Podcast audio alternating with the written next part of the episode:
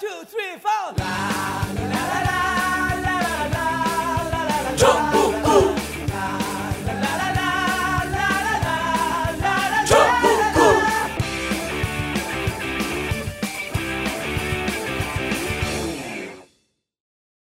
단 하나의 정통 정치 팟캐스트 정봉재 정국구 총선 후 특집 시작하겠습니다.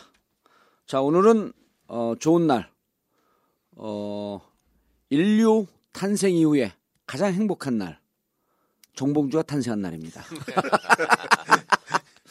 일명하여 어, 이제 앞으로 어, 몇 년 뒤에는 국가 국정 공휴일이 될 봉탄일. 그날 그날 되면 교도소 중심으로 특식이 나가는. 어디서 많이 본 내용인데 북- 북쪽에서 많이 하는 거 아니에요?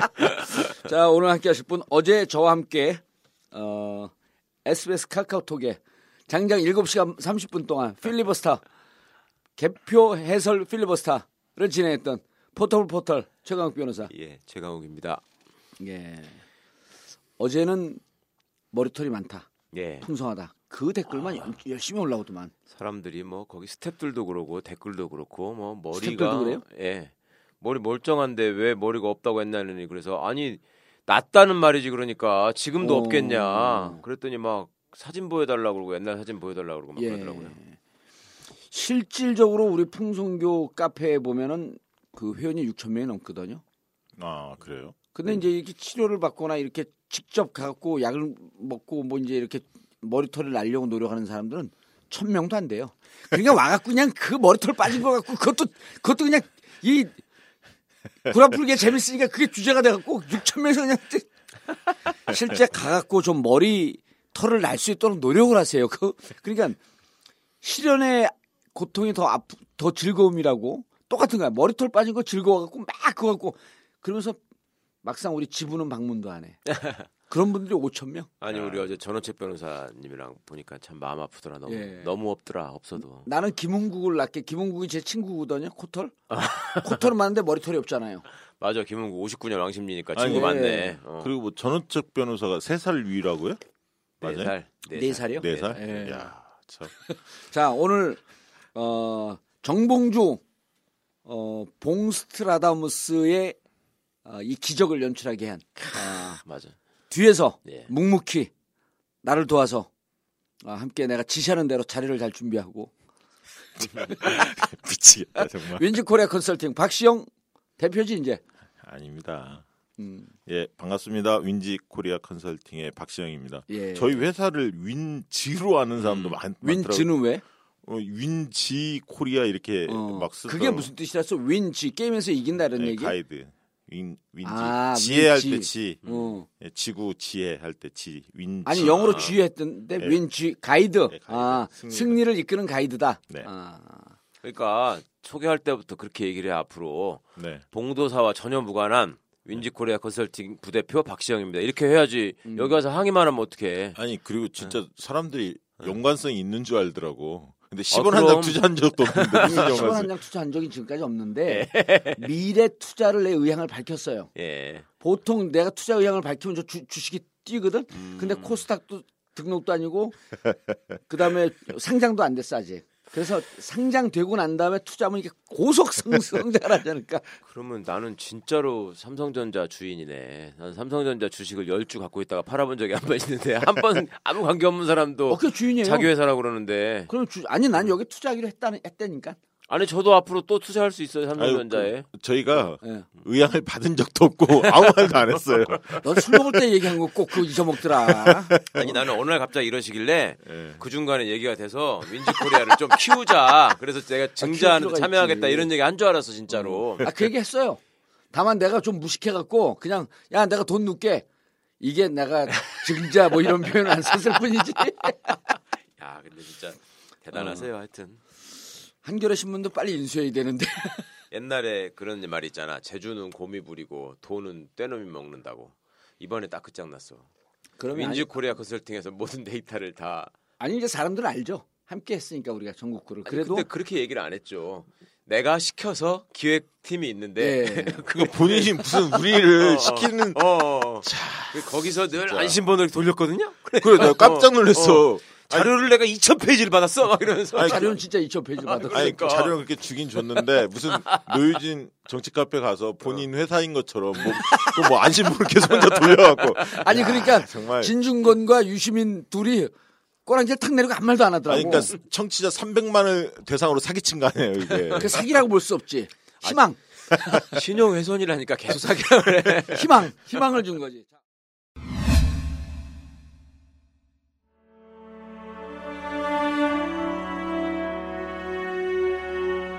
정봉주의 전국구가 벌써 만으로 2년을 넘어섰습니다. 제일 앞에 있다는 자부심보다는 항상 똑같은 자세로 최선의 노력을 다하겠습니다. 여러분의 후원으로 만들어지는 정봉주의 전국구, 전국구 후원 안내입니다. 팟빵 전국구 홈페이지 자발적 유료 배너를 클릭하시거나 정기 후원 1877-1828, 1877-1828로 전화해 주십시오. 여러분의 전국구 후원에 깊은 감사를 드립니다.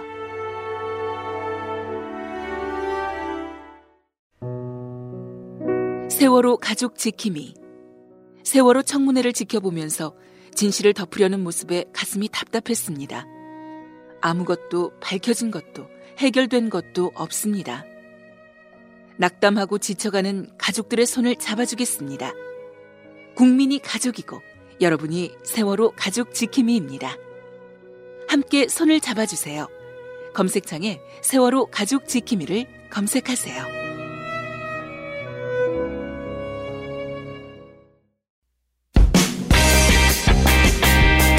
전국구 후원 대리운전 1644-6785 1644-6785 전국구 대리운전을 자주 이용하시는 분들에게 감사의 인사로 책으로 나온 전국구 끝까지 물어주마를 보내드리고 있습니다. 술은 딱 한 잔이라도 하시면 반드시 대리운전을 이용하시고 시간 날 때 독서도 좀 하시고요.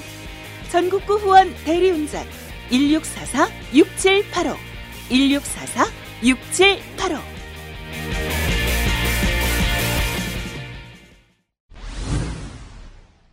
자, 어쨌든 어 4월 11일 날 공개를 했어요. 네. 00시 01분. 네. 월요일 날 막 넘어가자마자 네. 그때 우리가 공개했던 거는 제목에다가 숫자를 넣어서 공개하셨잖아요. 저번에다 숫자를 네, 넣고 공개했죠. 네, 네. 148대, 108대, 8대.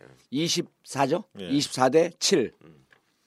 야, 그런데 그냥 다운이 폭발적으로 뭐 서버가 다운될 정도로 그냥 빡 들어오더라고 진짜. 아, 그랬었구나. 처음에. 예. 처음에 들어오는데 보통 평상시 다운에 한 6배 속도로 들어오더라고. 네. 음. 깜짝 놀랐어요. 그래서 야 이거 터졌나 보다. 그랬더니 댓글이 또 이 개쉐야 그냥 너 선거하지 말라는 거냐 투표하지 말라는 거냐. 그래 이게 왜 그러지?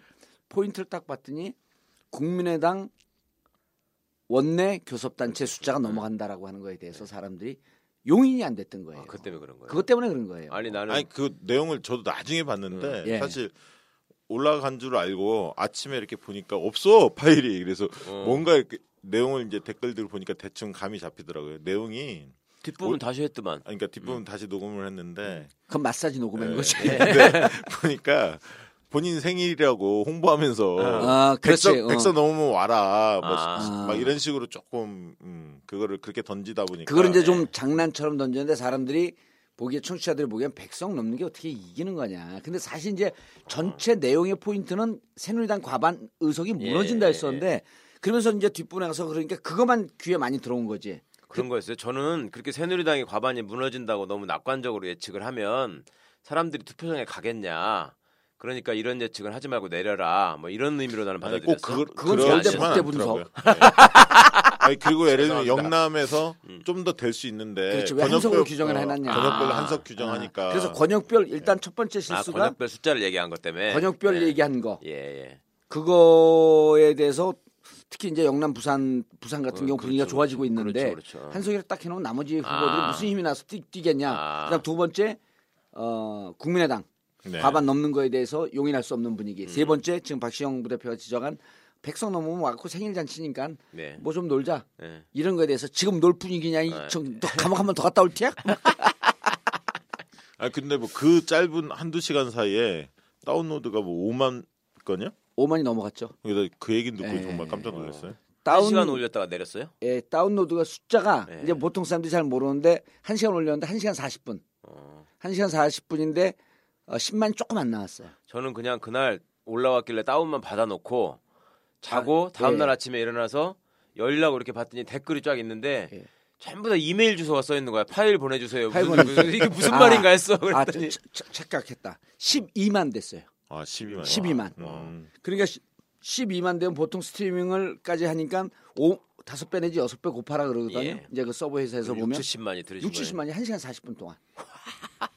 그러더니 또 자기들이 이렇게 내려봐도 소용이 없어. 음. 우리는 컴퓨터를 잘 못하니까 일단 내렸잖아요. 예. 뒤로 가서 어떻게 받는 또 바- 방법이 있나 봐. 음. 누가 카카오톡으로 또 보내줬어. 아. 이렇게 다운해도 이렇게 여기 가면은 다운받을 수 있으니까 이것까지 지우세요. 그래갖고 뭐 팟빵층하고 여- 연결해갖고 아침에 막 그거 지우느라고 호주 가면 또 떨었지. 그러고 나니까 그, 그러면 왜? 파일 저 있어요. 그러니까 보내주세요, 보내주세요. 이메일 주소가 가득 있길래 나는 웬 댓글 이런 거 했어. 예. 그 갑자기 아침에 이제 연락 오셔서 다시 녹음을 하자고 예. 뒷부분을. 그 뒷부분은 마사지 살짝 한 녹음을 올렸는데 예. 어, 사람들이 뭐 이런 마사지까지 하냐. 음. 그리고 처음 파일을 계속 돌려보는 거지. 음. 그래서 어쨌든 이제 그때는 그래서 제가 이제 어 페이스북에 사과 글을 올렸나요? 페이스북에 예, 예. 그러신 것 같은데. 예. 그래서 그 이제 이런 거 이런 거에 사람들이 뭐 그 소신껏 밀고 가지. 음. 근데 이게 청취자하고 소통을 해야 되거든. 예. 그리고 박시영 대표가 새벽에 전화가 왔더라고. 예. 그 부분 때문에 화가 났던 것 같다. 어. 아, 백석 넘어갖고 뭐 음. 그러니까 댓글 보면 그게 있어요. 뭐 네, 백, 있더라고요. 백석 거 갖고 뭐가 좋다고 술 예. 마시고 노, 노냐. 예. 네 생일이 그렇게 대단하냐. 어. 그래 대단합니다. 국가 공휴일로 주장할 겁니다. 다시 댓글 봐야 되겠다. 새로. 재밌어요. 그래서 어쨌든 제가 죄송하다는 사과의 말씀드리고 어, 실질적으로 이 아주 진지한 총선 국면에 조금 가볍게 접근한 거에 대해서는 여전히 어, 죄송하다는 말씀을 좀 드리고 다만 포인트는 새누리당 과반이 무너질 터이니 내용인 그 내용이 있어요. 예.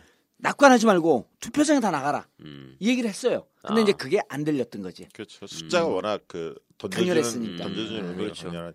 그러니까 저희가 이번에 뭐 다 맞춘 게 아니고요. 몇 가지는 맞추고 몇 가지는 당연히 틀렸는데요. 예. 그러니까 투표율이 58% 정도 될 거다라고 얘기를 했죠. 그- 정확히 맞췄죠. 예, 정확히 맞췄고요. 사전 투표율도 맞췄어요. 제가 그 SBS 나가고 예. 예. 12%가 좀 넘, 넘을 것이다. 네. 그리고 이제 우리가 새누리 가반. 거다. 이건 아. 좀 확신 있게 얘기를 했죠. 예. 사실. 그리고 그런데 전체 여론조사 기간 중에 새누리 가반 무너진다라고 하는 걸 우리밖에 얘기하지 않았나요? 네, 없습니다. 공식적으로? 왜냐하면 공식적으로 언론 보도 자료 보면은 언론 기사에서 그런데 주장하는 데가 아무도 없었고요. 예. 그렇죠. 개인적으로 제가 이제 여론조사 기관에 있으니까 친한 친구들하고 내기를 합니다. 이럴 때 항상. 그 회사가 어디죠? 아, 꽤 굵직한 아니 아니 회사들이죠. 그 우리 박시영 아. 윈지 코리아 컨설팅이고요. 예, 나는 고용한 적이 없는데 예. 뭐 언론에. 도당했어. 아. 언론에 많이 그 거론되는 어, 그 이- 방송사하고 같이 하는 조사 기관들이 있습니다. 예. 그 동안에 이제 그런 데하고 이제 저희하고 저, 제가 이제 아는 분들이니까 한 여섯 분이 내기를 했죠. 음, 내가 옆에서 전화 받아 적는 거 다 들었어요. 아. 예. 여, 어, 여섯 명이 내기 우리 저기 이런 거는 또 세게 하거든요 내기를 음. 아무래도 전문가들이라고 글쎄 50만 원빵 했다며. 아니, 그러니까. 센 거죠. 공 하나 더 명. 붙여야지. 난 100만 원빵 한 줄 알았어. 아이, 공 하나 더 붙여야지 500은 해야지. 일단 제가 먹었습니다. 먹었어요? 예. 그럼 오늘 쏘는 거야? 아니, 봉탄일? 아직 안 받았어요. 뭘 써야 아. 카드 카드 후불 아니야. 제가 아니, 제가 운이 좋은 게 17대 18대죠. 18대 2008년 선거 때도 예. 그 여의도 정치권 있는 인사들 한 10여 명 그때 이제 음. 박선숙 지금 국내당 예. 의원이 그분도 있었는데 같이 해서 그때도 네개 해서 그때 통합민주당이 81석을 했는데 82석을 제가 찍어갖고 그때도 다 한번 그때 먹었죠. 나는 당선되는 거로 나왔어요. 떨어지는 거로 아, 나왔어요. 그때는 관심이 없었습니다. 2008년.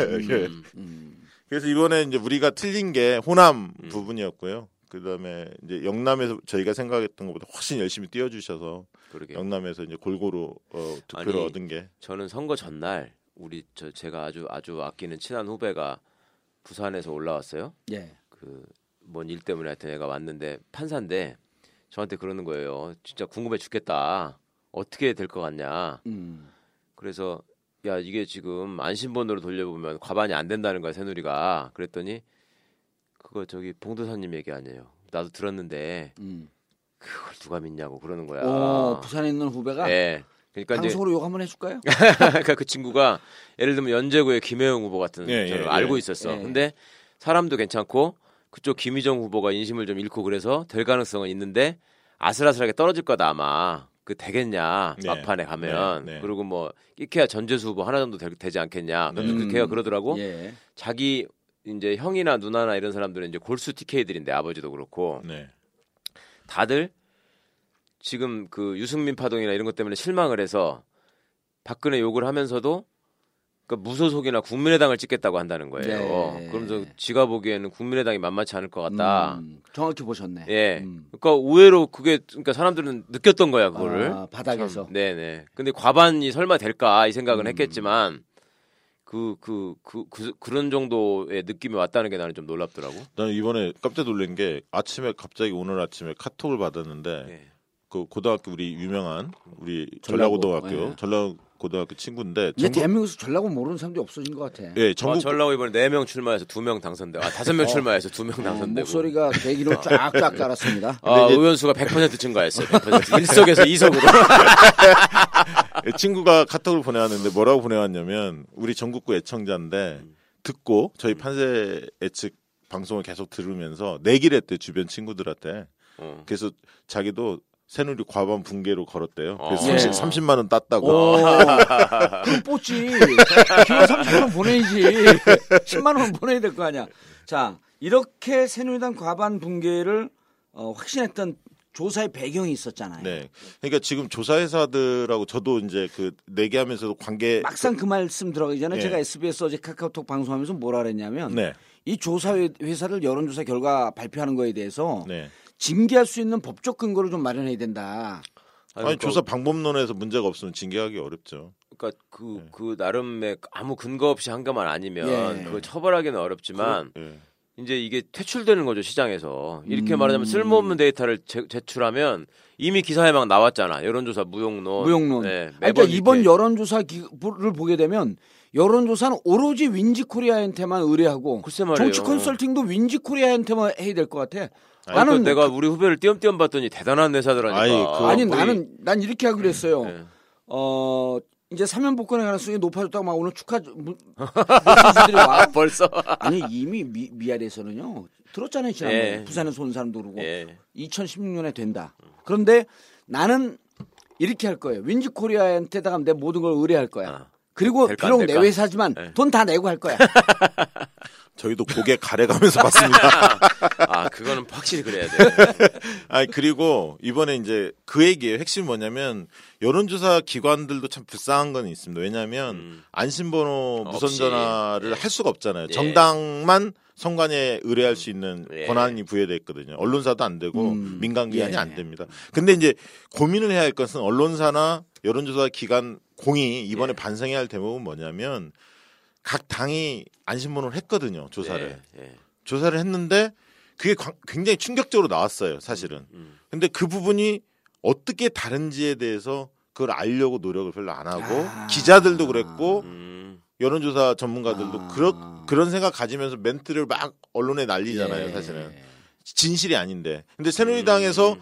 20%만 안심번호 섞어서 했는데도 불구하고 130 석밖에 안 음, 나왔고 예, 예. 읍소론으로 갔잖아요. 음. 그 다음에 안 했어요. 아 예. 어, 네, 제가 볼 때 그게 새누리당의 가장 큰 실책이라고 보는데. 어. 그리고 위기를 징후를 포착을 했잖아요. 이상 예. 징후를.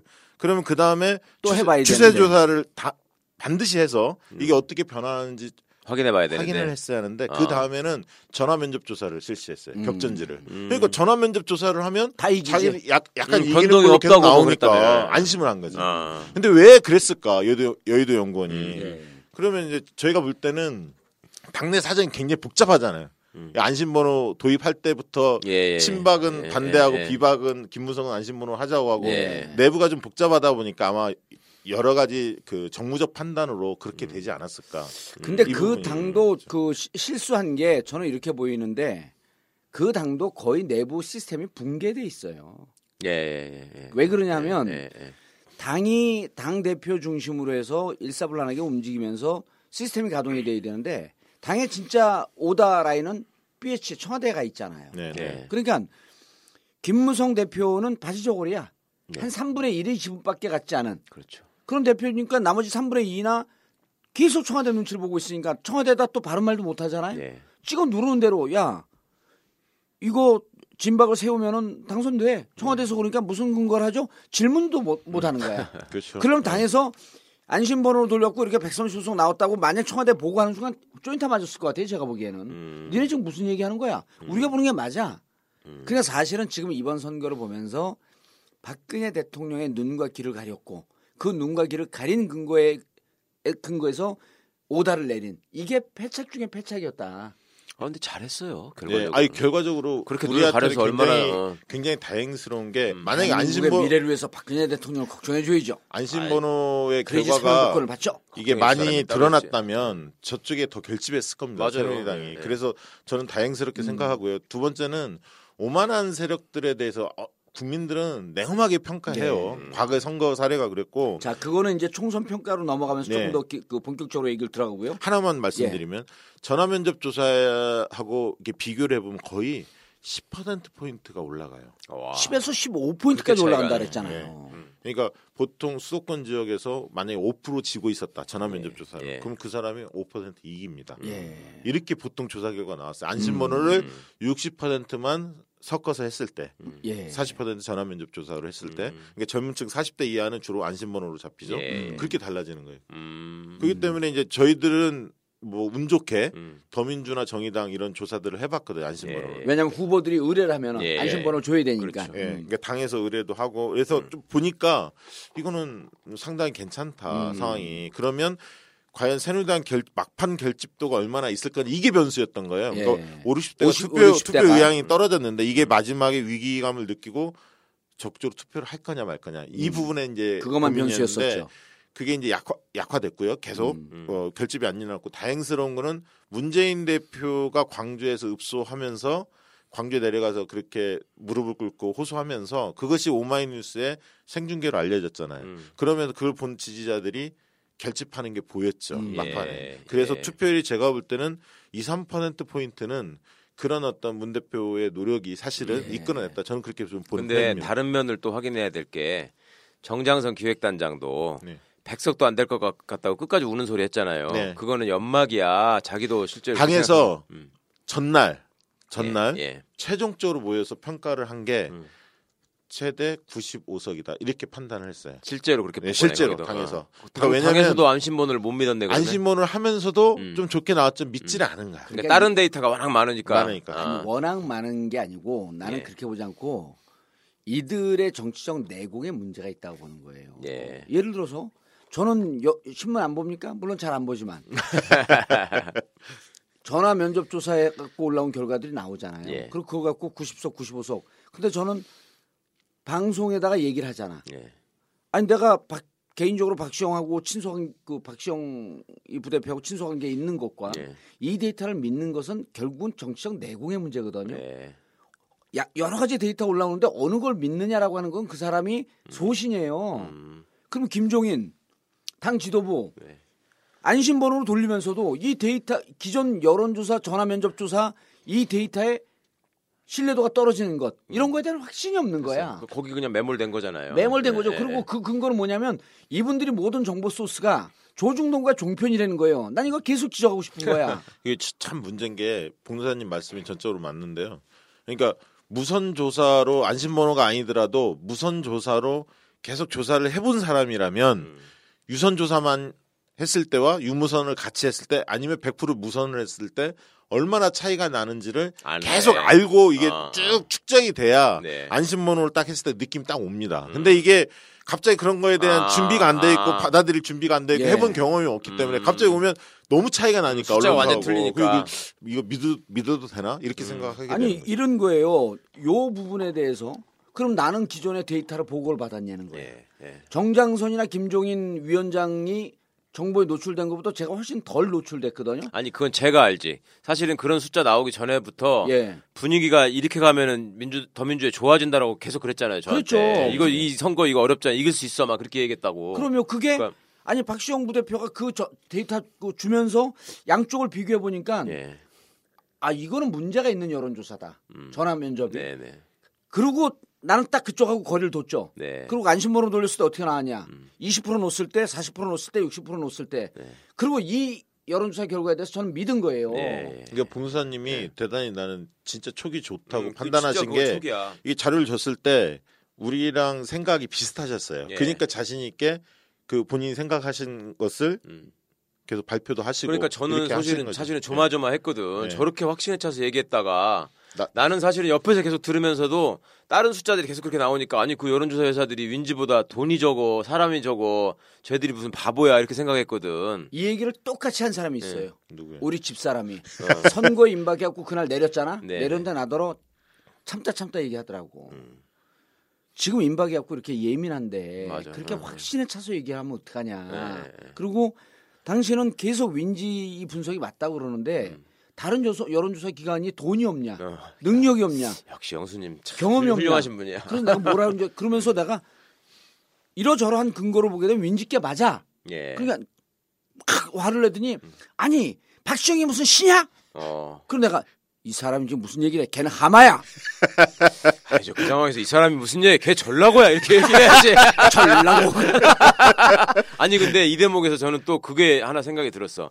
결국 보면 국민의당 예측은 맞았어요. 자기들 예측이. 맞았어요. 이 사람들이 호남은 지네가 다 평정했다고 하면서 막판에 수도권 유세를 했잖아요. 그러니까 저 괜히 뻥치는 거라고 내가 생각했는데 아니 맞은 거야. 국민의당에 대해서는 우리가 음. 박시영 부대표나 저나 아, 우리 전국구가 솔직히 인정해야 될게 예.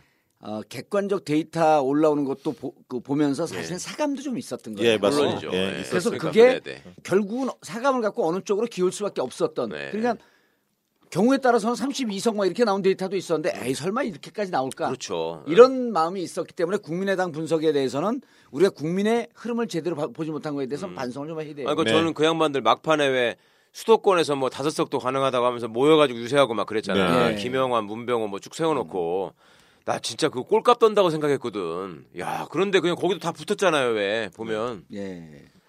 자, 그래서 그 어쨌든 저는 오늘 이제 당 지도부를 계속 비판하겠지만 예. 이 여론조사가 양측에 즉 조중동 스타일로 올라오는 여론조사가 있는가 하면 난 이게 의도, 의도가 있다고 보는 거거든요. 예, 예. 여론조사가 여론을 끌고 가는 상황을 우리가 2007년 이명박 대통령 선거 때부터 본 거 아니에요. 예. 그래서 여론 조사 결과 발표하면서 여론을 은근히 끌어가고 싶어하는 마음. 음. 이게 여기에 여- 전화 면접 조사에 나와 있었던 거거든요. 그게. 네, 예. 그럼 당은 그걸 믿으면 안 되는 거지. 그러니까 왜 예를- 당이 조중동 데이터를 믿고 왜 당이 음. 종편의 데이터를 믿냐는 거예요. 예를 들면 중앙일보 같은 경우는 이제 엠브레인이라는 회사에서 무선 패널로 25% 섞어서 했었어요. 유선 아. 유선 75에 무선 25%. 음. 그러니까 거기 같은 경우는 25% 무선 패널이기 때문에 음. 안심번호 약간 다르지만 성격은 음.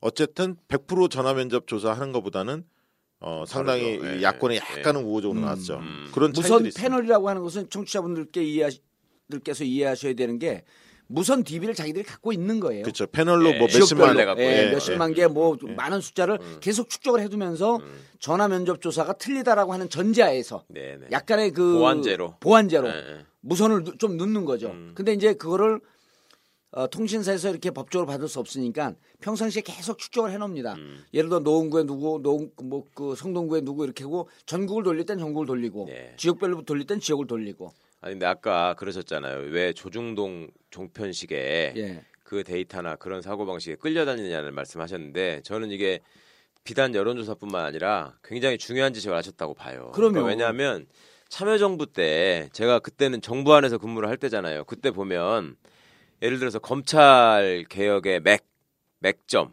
그다음에 그 문제점, 국방 개혁의 문제점 이런 것들을 내부에 있는 내부에 있는 양심 세력들이 얘기를 하잖아요. 찾아가서? 핵심에서 예. 안 들어요. 그 그때 그 그러면서 어. 최강 변호사 잘린 거 아니야? 아니 그러니까 그게 지금 상황과 똑같은 거예요. 그러니까 예. 안심번호 데이터로 뭔가 객관적인 근거를 가지고 얘기를 하면 그리고 그 사람이 어떤 사, 사심을 품고 얘기하는 게 아닌 것 같으면 음. 귀담아 듣고 어 그동안에 우리가 관성적으로 생각해왔던 게 잘못이 아닌가 이걸 반출을 해봐야 되는데 그렇게 하지 않고 아니 저것들이 저거 사심을 갖고 어 뭔지 잘 족보도 없는 애들이 갑자기 음. 나타나가지고 자기들이 마치 정의 사도인 것 마냥 네. 이게 맞습니다라고 막 얘기를 하는데 그래 음. 너네 뭐 열정은 가상하나 야 우리는 니네들 저기 수준 애들이 아니라 훨씬 더 많은 사람의 훨씬 더 많은 정보를 우리가 갖고 있어. 그럼요. 근데 어떻게 우리 보고 니네 얘기만 듣고 따라가란 말이야? 이런 얘기들을 숱하게 했거든. 하게 하죠. 이거도 똑같은, 거- 똑같은 거예요. 거잖아요. 예. 그러니까 저희 아까 음. 노무현 대통령 얘기하시길래 생각나는 게 저희 이제 대표가 예. 노무현 음, 정부에서 청와대 여론조사 비서관을 했었거든요. 음. 이근영이 대표라고. 근데 그 당시에 2004년에 탄핵 때 예. 열린우리당 우리 음. 봉도사님 들어갈 때 음. 그때 청와대에서 151석이었죠. 예. 150, 151석이었는데 여론조사 비서관이 152석으로 예상을 했습니다. 그래서 어. 이근영 이근영 대표가 맞췄구나. 노무현 대통령 앞에서 뭐 이렇게 박수를 한번 받았죠. 음. 어, 일어나라고 그래가지고. 네. 어. 금일봉 안 주고 그때 돈은 없었던 걸로 저는 그렇게 알고 있습니다. 가는 오고 가는 현찰 속에 밝아지는 정치 질서. 정식 명칭이 그때 여론조사 비서관이었어요. 예, 저희 참여정부 때 어. 유일하게 예. 그뒤 전후는 없었습니다. 여론조사 비서관실이라는 게 홍보수석 산하에 보통 아니 비서실장실 산하였어요. 보통 아, 실장 직속으로. 예, 직속실. 어. 보통 사람들이 아뭐 정봉주 저렇게 큰 소리 치고 빵빵 치고 얘기할 음. 때는 윈지코리아라고 하는 이런 데이터베이스가 있으니까 얘기하는 거 아니냐. 예. 이렇게 얘기했는데 사람 그 왕은 옛날에 좌의정 영의정 그 좌의정 우의정 다 얘기하거든요. 예. 좌의정 얘기를 들을 것인가 우의정 얘기를 들을 것인가라고 하는 건 그 사람 정치적 능력이에요. 음. 아, 그건 인정해, 진짜. 데이터 예. 가져왔어. 예, 예. 그리고 우리가 당에도 이거 여러 번 얘기했거든요. 안심번호 갖고 돌리고 예. 그 데이터에 근거해서 바라봐라. 음, 무슨 개소리 하, 예. 하느냐고 듣지도 않는 거야. 예, 예. 이 듣지 않는 게 정치력의 부재, 내공의 한계. 예. 그래서 저는 김종인 위원장과 이들이 운영하고 있던 당을 정치 일단쯤 되는 정당이고 제가 정치 구단이다.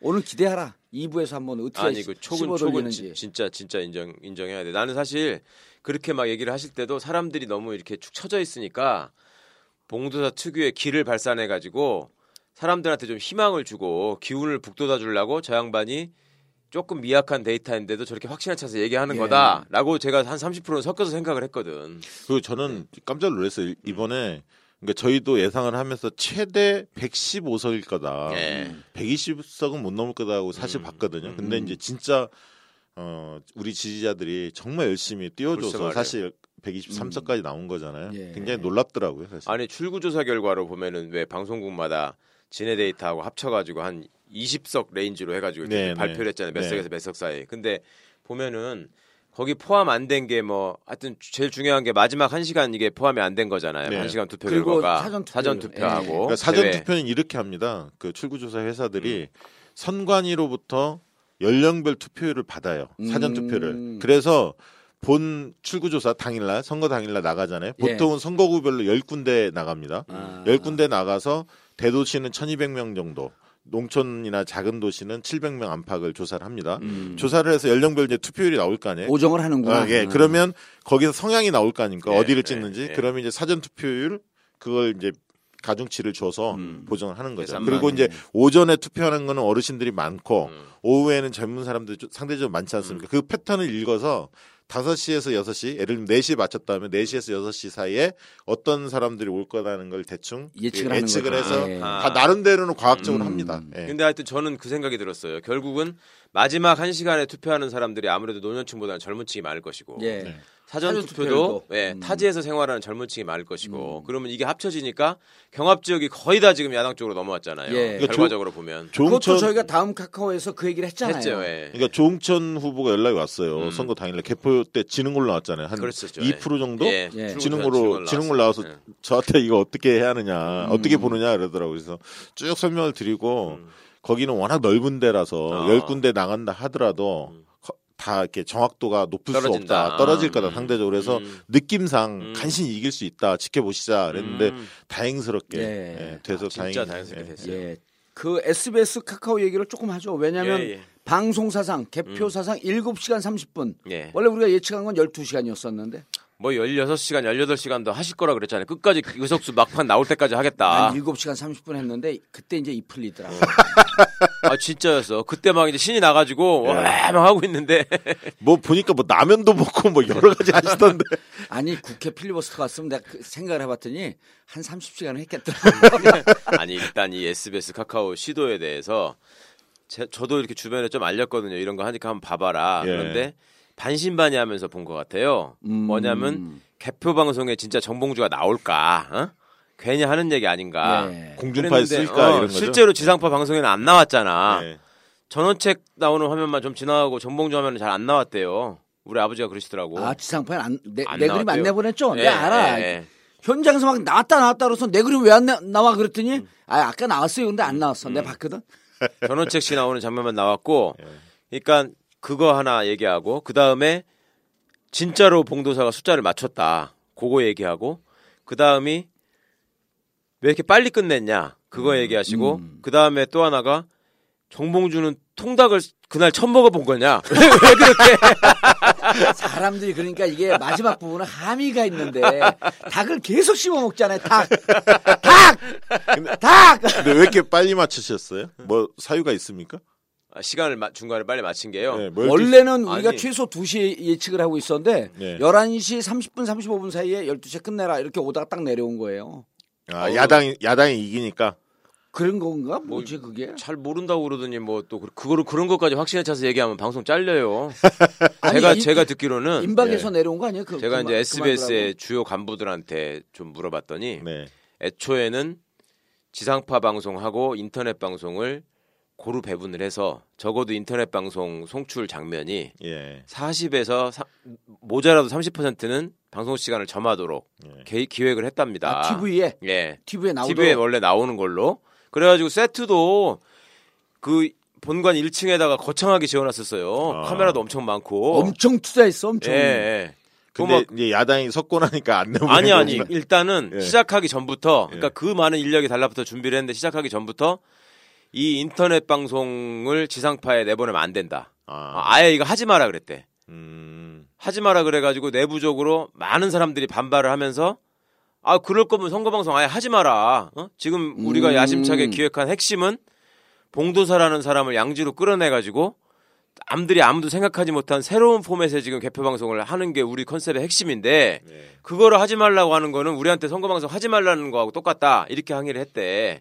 그러니까 마지못해서 그러면 인터넷 중계는 그냥 하든지 이렇게 된 거예요. 아, TV 내지 말고 예. 그러니까 8일 날은 음. 갔더니 PD가 손을 딱 잡더니 아 그 전날 여기서 녹음 끝났잖아요. 밤 10시 11시에 PD가 와 갖고 예.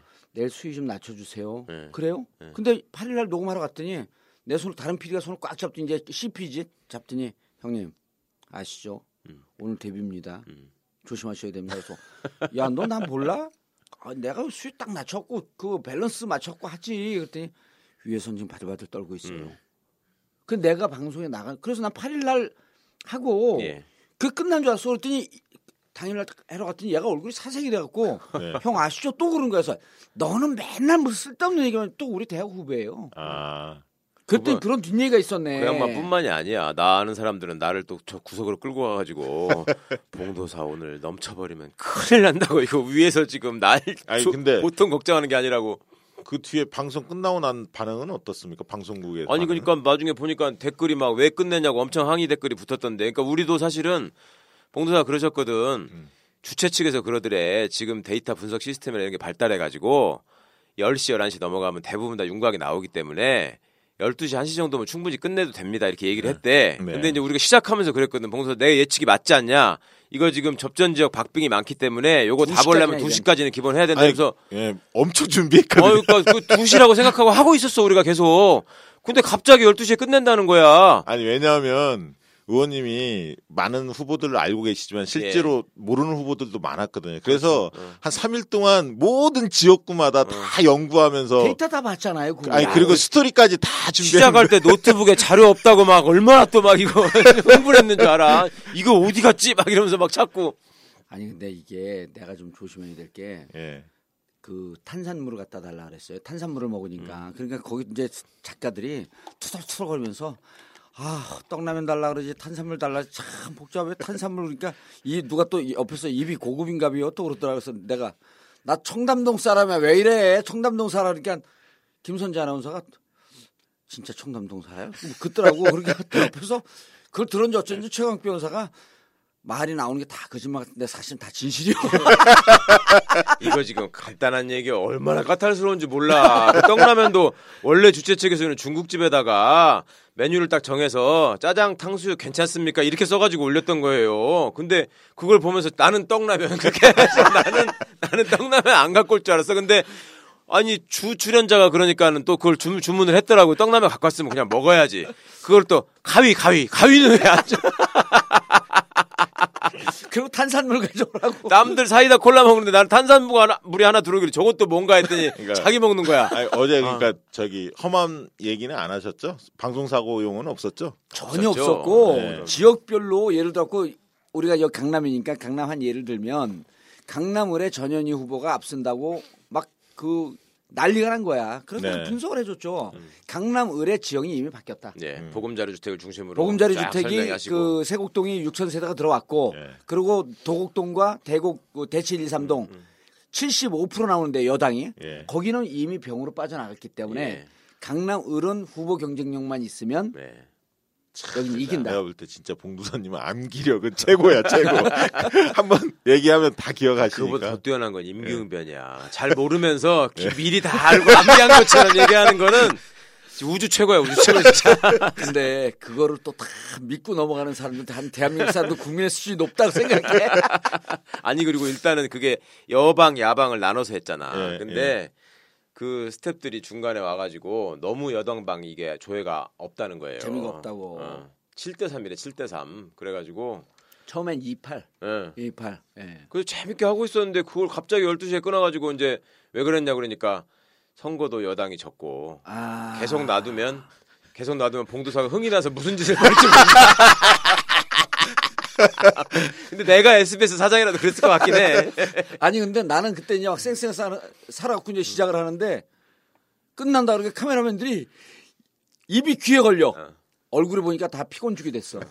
정말 피곤해가지고 그다음에 아, 새벽 방송부터 아니 우리 한 1, 20분 얘기한 것 같아 갖고 이렇게 딱 봤더니 3시간 30분, 아 7시간 30분 한 거야. 예. 근데 하여튼 어저께 진짜로 그 시간이 딱 이제 봉도사 입 풀리고 up, up되는 시간이었는데 중간에 끊으라고 하니까 그거를 풀어야 되는데 어? 그러니까 이제 에멘 호프집만 죽어난 거야 거기서 아니 이게 난 정확하게 예측을 했잖아요. 우리가 다 예측했어. 사전 투표를 예측을 네, 했지. 의석수. 본투표를 예측을 했지. 의석수는 뭐 당연히 예측을 했지. 그리고 심지어는 그날 방송을 몇 시까지 해야 된다도 예측을 한 거야. 12시 1시 넘어가면 그 음. 맞아요. 공중파 예, 방송 예, 끝내거든요. 예, 예. 그때부터 결과대 음, 7, 몰린다. 80%대가 몰려. 음. 우리밖에 없어. 음. 이건 대박이야. 그걸 끊어버린 거야. 아, 나이 방송하는 분들 진짜 그래도 뭐 어, 어떻게 하겠습니까 우리가. 네. 우리는 SBS 하루 인턴 사원이었었는데. 아니 어쨌거나 그 준비한 팀은 그간에 이제 이렇게 인터넷과 지상파의 이원 생 중계의 대표적인 프로그램이 마리텔이에요 MBC의 마이리틀 텔레비전. 음. 근데 이제 그 수준이 나왔다는 거야. 어. 첫 방송인데도 반응이. 불구하고 반응이. 그래가지고. 뭐 완전히 그래서 나는 사람들 댓글에 정봉주 마리텔 가도 1등 먹을 것. 그러면 이게 예를 들면 정치적 현안이 있었을 예. 때 예를 들면 한 달에 뭐 한두 번이든 음. 이게 그렇게 그러니까 해보면 그- 재밌을 것 같은데 그 진영- 와중에 본인이 또 나눠서. 기획을 해서 프로그램 하나 만들었다니까. 한밤에 TV 정치를 해야 된대. 한밤 TV 연애 21년짜리 프로그램이 없어졌대요. 아. 그래 한밤 TV 여- TV 정치하자. 예. 재밌잖아요. 재밌네요. 예. 그래 거기에다 여, 그 여야 뭐지 여야 본색 이거 넣고. 어, 여야 예, 본색. 그러니까 또 그 와중에 고 누구지 고 고현준. 고현준 음, 고현준 쓱 들이밀더니 야 최국하고 고현준하고 음. 최강욱하고 정봉주 하면 이 프로 대박 날 것 같다고 댓글에 올라왔어 댓글. 왜냐면 재밌었거든요. 예.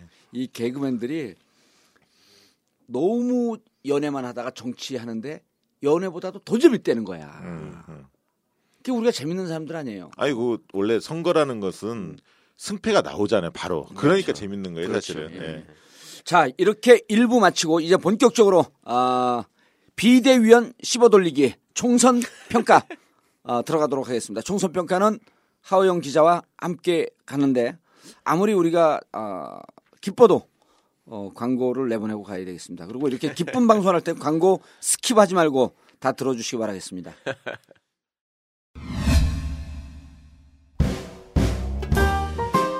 라지오 들어봤어? 라디오? 아니 라디오 말고 라지오 라지오? 그게 뭔데? 도라지 알지? 도라지 그 도라지 추출 음료인데 천연 재료로 추출한 혼합 음료야 아, 도라지에서 추출한 거면 몸에 좋겠네. 그럼 감기 예방 효과와 기침이나 목에 좋지. 그럼 담배 많이 피는 사람이나 어르신들한테도 좋겠네. 당근이지. 옛날부터 도라지가 목에 좋다고 하는 건 유명하잖아. 천연재료 추출 혼합음료 라지오 imtb.or.kr imtb.or.kr imtb 마켓에서 구입하세요. 전국구가 운영하는 imtb 마켓이라면 믿을 수 있습니다. 꽃, 쓸 일들이 별로 없으시죠? 하지만 입력해 두시면 꼭 필요할 때가 있을 겁니다. 전국 1,500개 동네 꽃집들이 경제적 어려움을 극복하기 위해 정봉주의 전국구에 도움을 청했습니다. 메모해 두셨다가 꽃이 꼭 필요할 때 이용해 보세요. 현 정권이 포기한 서민 경제 손잡고 서로 도우며 극복하겠습니다. 1566-3528 1566-3528 좋은 사람과 플라워 함께 손잡을 때 우리는 하나입니다.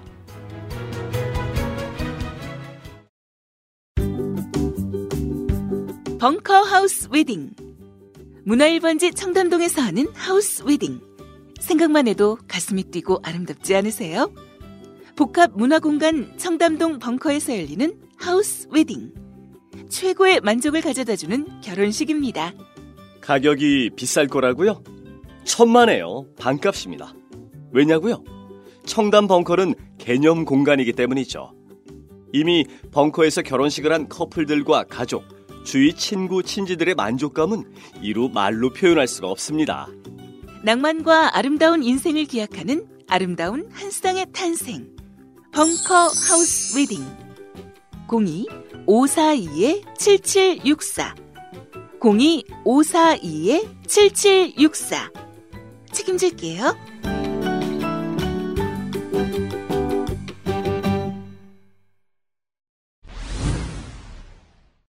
자 이제 총선 평가를 들어가야 되는데 아, 그 어, 앞에 앞서서 예, 저거 뒷담화 카카오 빠진 거 있죠. SBS 본인은 모르시지만 예. 저만 들은 얘기가 있거든요. 음. 그러니까 이제 보신 분은 아시겠지만 중간에 전원책 변호사하고 봉도사하고 둘이만 대표 선수들이 먼저 나가서 네.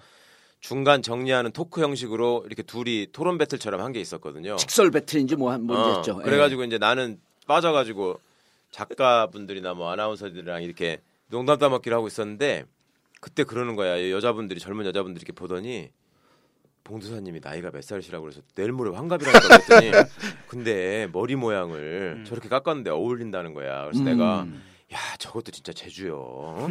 저거를 전원책 변호사를 머리 저렇게 깎아놨다고 생각을 해보라고. 얼마나, 얼마나 끔찍하겠냐. 막 그랬더니 막 배꼽을 잡고 웃었거든. 그러더니 20대 아나운서가 하나 있었어요. 젊은 여자 아나운서 이렇게 보더니 저분은 수트나 이런 게 되게 이게 간진 옷이 너무 맞는데 봤는데 잘 음. 어울린대. 그러면서 내가 그래서 아 저거 어울리게 하려고 운동도 무지하게 그랬더니 그 사이에 양말을 봤더라. 그러면서 네. 어. 양말도 이렇게 색색깔로 줄 들어가고 이런 예쁜 양말을 잘 못 신잖아. 우리가 그렇죠. 패션 잡지에서나 보는 거지. 근데 양말까지 저런 거 신고 온 거 보라는 거야. 그래서 내가 저게 지금 정치를 못 하니까 하늘 풀라고 팔강을 해야 되는 거야.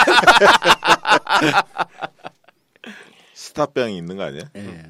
아니 이게 그 저런 거 이- 지금 최변이 지정한 게 똑같은 건데 저런 거예요. 그 히잡 쓰고 있는 아랍 여성들이 속옷을 그 네일을 무척 야한 걸 입는다 그러잖아요. 제일 화려한 걸 입죠. 제일 화려한 거. 그게 뭐냐면 자기를 표현하고 싶은 욕구가 눌리니까 음, 그렇죠. 음. 네. 속옷이나 이런 거로 쏘- 쏟듯이 여의도 갖고 지금 그냥 해야 되는데 그안 되니까 패션에 차에 양말에 술에 어제 같이 있던 사람들이 그러잖아요. 7시 반 방송을 하고 술집에 이제 한 3시간 풀었거든. 그랬더니 같이 있었던 이제 새, 새누리당 경향성이 한 여성이 야, 난 저렇게 이 술집에 와서까지도 저렇게 계속 얘기할 줄 몰랐대. 이거 끝나고 나서 그 일부 동영상들을 끊어가지고요. 예. 이렇게 이제 SBS의 디지털 팀 뉴스팀 같은 데서 만든 게 음. 있을 거 아니에요. 예. 그래서 제가 오늘 아침에 이렇게 몇 개 이렇게 찾아봤거든. 그랬더니 두 분이 직설 배틀하거나 사전에 준비하는 것들이 있었잖아요. 예. 그것이 나오고 우리가 한 거에서는 유일하게 나온 게 그거였어. 그 주영진 기자가 저한테 왜 봉두사하고 가- 방송 같이 하게 됐냐고 물어봤었잖아요. 아, 그건 난 못 봤어. 어, 그거만 딱 해가지고요. 음. 마지막에 어떻게 끝나냐면 제가 그 얘기 했었잖아요. 봉도사가 있을 때가 강남이 아니고 사실은 여의도가 맞는 건데 음. 응?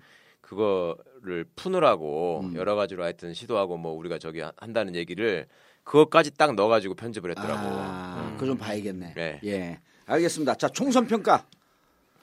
어, 오늘 아침 한 방송에서 김종인 대표가 이런 얘기를 해요. 문재인 광주 방문이 효과가 없었던 것 같다. 내 이걸 보고 분노하지 않을 수 없어. 그래서 총평을 하는데 예. 총평은 두서없이 해도 돼요. 왜냐면 우리는 두서없이 해도 이미 시내 경제에 올랐기 때문에 나가는 건 쫙 정리가 돼 갖고 나가는 거야. 일단 뭐 가장 큰 특징은 어쨌든 아, 오늘 2부 총선 평가는 어, 한결의 하호영 기자. 네, 안녕하세요. 예. 홍길의 하호영 기자입니다. 엉겹결 끼어들었습니다. 네. 아버님 건강 괜찮으세요? 어, 좀 더 지켜봐야 할 것 같습니다. 어, 네. 지금 아버님 건강 안 좋으셨고 여기 방송도 못 나오고 네. 빨리 쾌, 괜찮으시겠죠? 빨리 쾌차 되시, 되시길 어, 기원하겠습니다. 네. 진심으로 진짜 소망합니다. 아이, 감사합니다. 자, 예, 뭐, 뭐 다들 그 평가들을 어, 스스로들 다 하셨을 것 같은데요. 일단은 경제 무능에 대한 심판하고 공천 무능, 음. 어, 경제 실패, 그다음에 공천에 대한 오만함 네. 이것을 심판한 선거라고 보고요. 예. 어쨌든 여당 지지층은 기권으로서 그 의사를 드러냈고 예. 어, 야권 지지층은 투표 참여로 예. 그 의지를 표시한 선거라고 보여지고요. 어, 어떻게 보면 어, 더민주도 절반의 승리를 했고 음. 국민의당도 굉장한 성과를 거둔 예. 어, 선거라고 봅니다. 그래서 근데 이제 실질적으로 어, 선거 이후에 향후 대권까지의 과정이 굉장히 복잡 단안할 것 같아요. 예. 변수들이 너무 많은 그렇습니다. 예, 그런 선거가 아니었나 숨어 싶습니다. 있는 것들 이제 언론에 나와 있는 건 우리가 여기서 얘기하면 재미가 없죠. 예. 그리고 언론에 나와 있는 건 뭐 대충 그 술에 물 탄 듯 모래 술 탄 듯 하는 얘기들이니까 네. 지금 나와 있던 공천 실패, 경제 무능. 자, 이거는 일반적으로 다 예. 나온 거고요. 그리고 이건 아, 큰 축이니까 이건 맞는 거고. 재밌는 게 어, 우리 이제 더민주 쪽을 좀 집중적으로 분석을 좀 해봐야 되는데 새누리당 쪽 얘기를 사- 살짝 하고 넘어갈게요. 이해찬 총리 인터뷰할 때 공무원들이 테러 방지법 이후에 음. SNS를 안 쓴다. 그리고 여론조사 오게 되면 닫아버린다. 예. 이 얘기를 듣고 전 반신반의했어요. 근데 제가 강남에 우리 후배 친구 뭐 이런 돈 좀 있는 애들 예. 이번 다 새누리 안 찍었습니다. 음. 두 종류 나뉘는데 선거를 안 하거나 예. 국민의당이나 더민주를 찍거나 더민주 쪽은 아- 많이 안 왔고 국민의당 쪽으로 많이 갔습니다. 네. 그왜 그랬냐? 예. 뭐 갖고 분노하냐? 테러 방지법 그거 갖고 분노하는 거예요. 어. 핸드폰 감청 부분에 대해서는 분노하지 않아. 왜 금융 자료를 들여다보냐는 거야. 많이 안 알려줬죠. 내 돈인데. 아니 우리는 돈이 많이 없으니까 음. 별로 관심이 없잖아요. 금융 자료 들여다보겠다라고 하는 것은 이것은 가진 자에 대한 분노라는 거야. 그치. 세금을 걷어가겠다는 걸로 그리고 받아. 금방 말씀하신 지점이 예. 굉장히 전국적으로도 유효한 얘기예요. 그러니까 공무원들이 세종시만 많은 게 아니잖아요. 전국적으로 공무원 가족들이 다 있잖아요, 사실은. 예. 그러니까 그 분들은 세종시에 있었던 공무원들과 같이 두려움이 두려움을 느끼고 음. 여론조사 같은 게 적극적으로 응, 하지 않았을 가능성이 상당히 많죠. 예. 아니 저는 예. 이런 거 봐요. 그래서 금융 자료 그래서 술 먹으면서 그냥 쉽게 넘어갔는데 예. 어 이게 뭐지? 그러다 보니까 이런 생각이 들어요. 저도 우리 본가 어머니나 형이나 이런 분들 도와줄 때 우리 집사람 몰래 도와줘요. 왜냐하면 그게 분쟁의 요소가 될 수 있잖아요. 근데 좀 모르게 도와주면서 방송해 버려. 아이, 그- 중요한 건 중요한 건 이제 우리 집사람은 전국을 잘 안 들어. 내가 나가서 들으시라고 해. 이거 이번호는 꼭 들으시라고. 편집할 때만. 근데 총선 편 이거를- 평가 죽인다고 막. 이거를 그냥 뭐 이렇게 현찰로 도와줄 수도 있고 그러지만 고정적으로 그렇게 하기 위해서 자기 통장을 따로 갖고 있는 분들이 있어요. 이건 선의의 거짓말 아니야. 예, 예. 근데 꼭 이런 선의의 거짓말에 다른 통장만 있을까? 여러 다른 용도 통장이 있을 수 있는 거예요. 그리고 예. 자기 부부간에 이렇게 거래할 때도 노출시키지 않은 세금 때문에 음.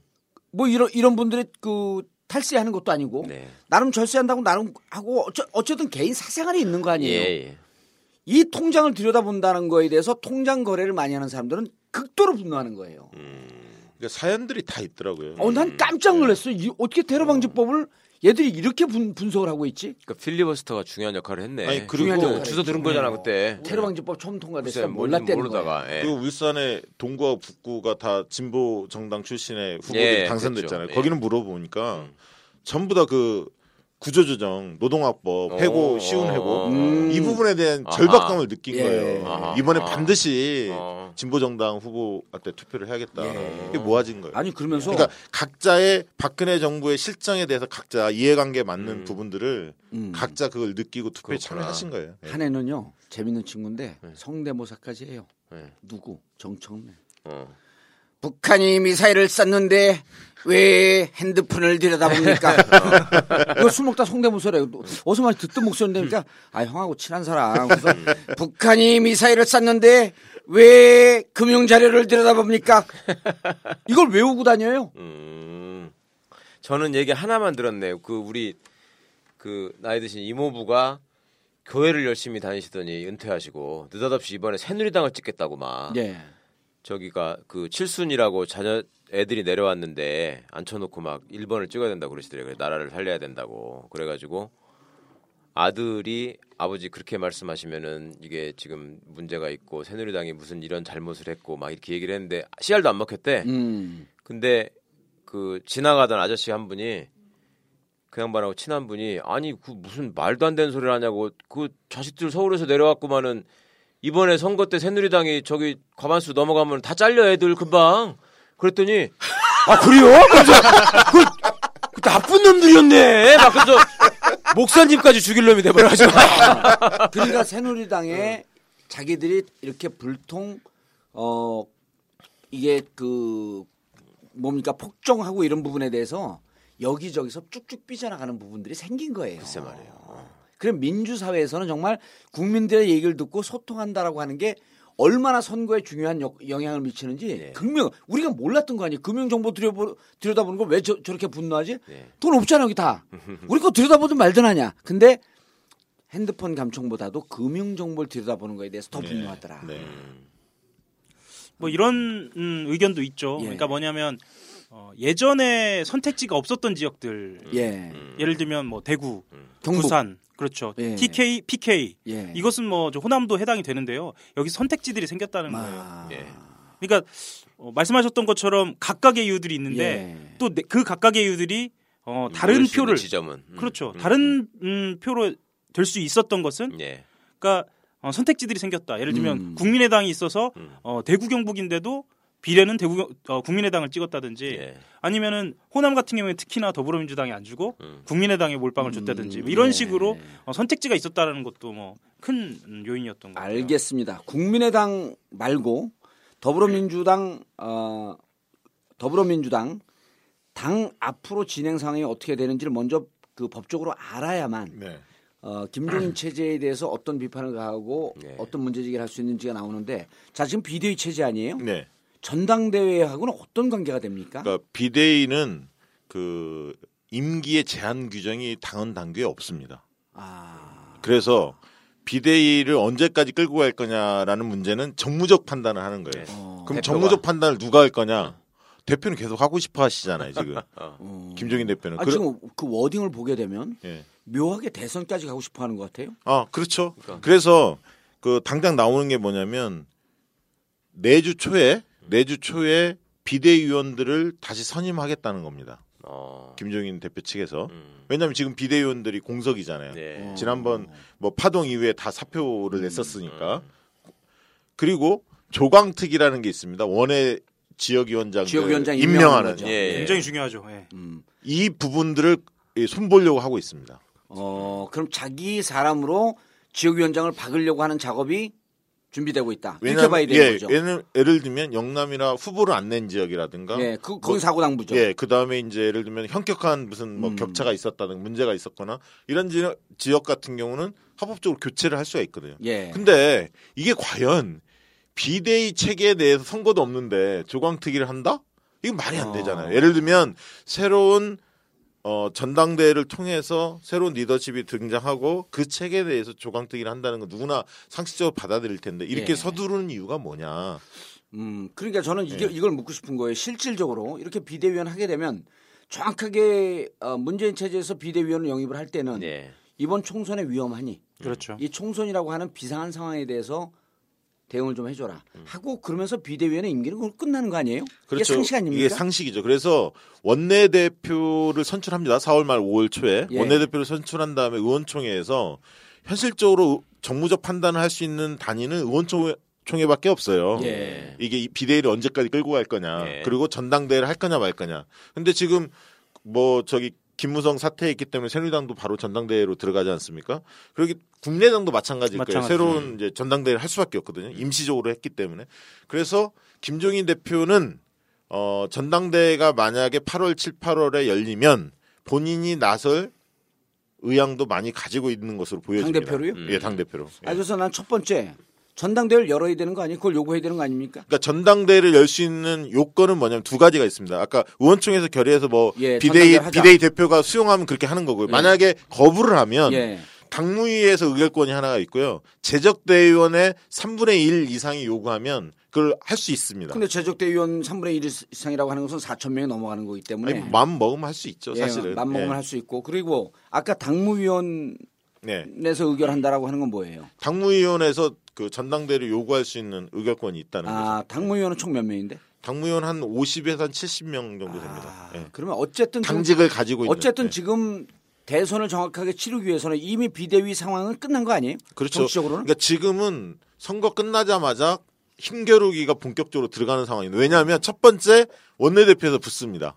그러니까 차기 원내대표는 왜 중요하냐면 당 대표하고 최고위원은 연말까지 차기 대선 1년 전까지의 1년 전에 대선 나올 사람은 사퇴를 해야 합니다. 음. 그러니까 대선에 꿈꾸고 있는 사람은 최고위원하고 당 대표 나갈 수가 없어요. 예, 규정상. 예, 규정상. 그런데 원내대표는 그 규정이 없어요. 어, 따라서 원내대표를 하고- 하, 면서 입지를 구축하면서 대선에 도전할 수 있는 길이 열리는 거죠. 아. 그러니까 50대들 특히 이제 뭐 그 통합행동파인 뭐 송영길 뭐 뭐 예를 들어 네. 박영선 뭐 음. 김부겸 뭐 김영춘, 김부겸. 등등등 이런 분들이 원내대표에 도전할 가능성도 있는 거 아닙니까? 사실 냉철히 네, 보면 네. 그러면 그 사람들은 당 대표 도전까지 족쇄가 채이는 게 없는 네. 거예요. 풀리는 거예요. 어. 기자분들은 어떻게 보고 있어요? 지금 상황에 대해서 임종 그 김종인, 임종인의 자꾸 김종인의 행보는 어떻게 될 것 같아요? 지금 기자들 상황은 멘붕이죠. 사실 거기까지 생각은 못 하고 있을 겁니다. 어. 지금 어제 상황을 잠깐 말씀드리면요.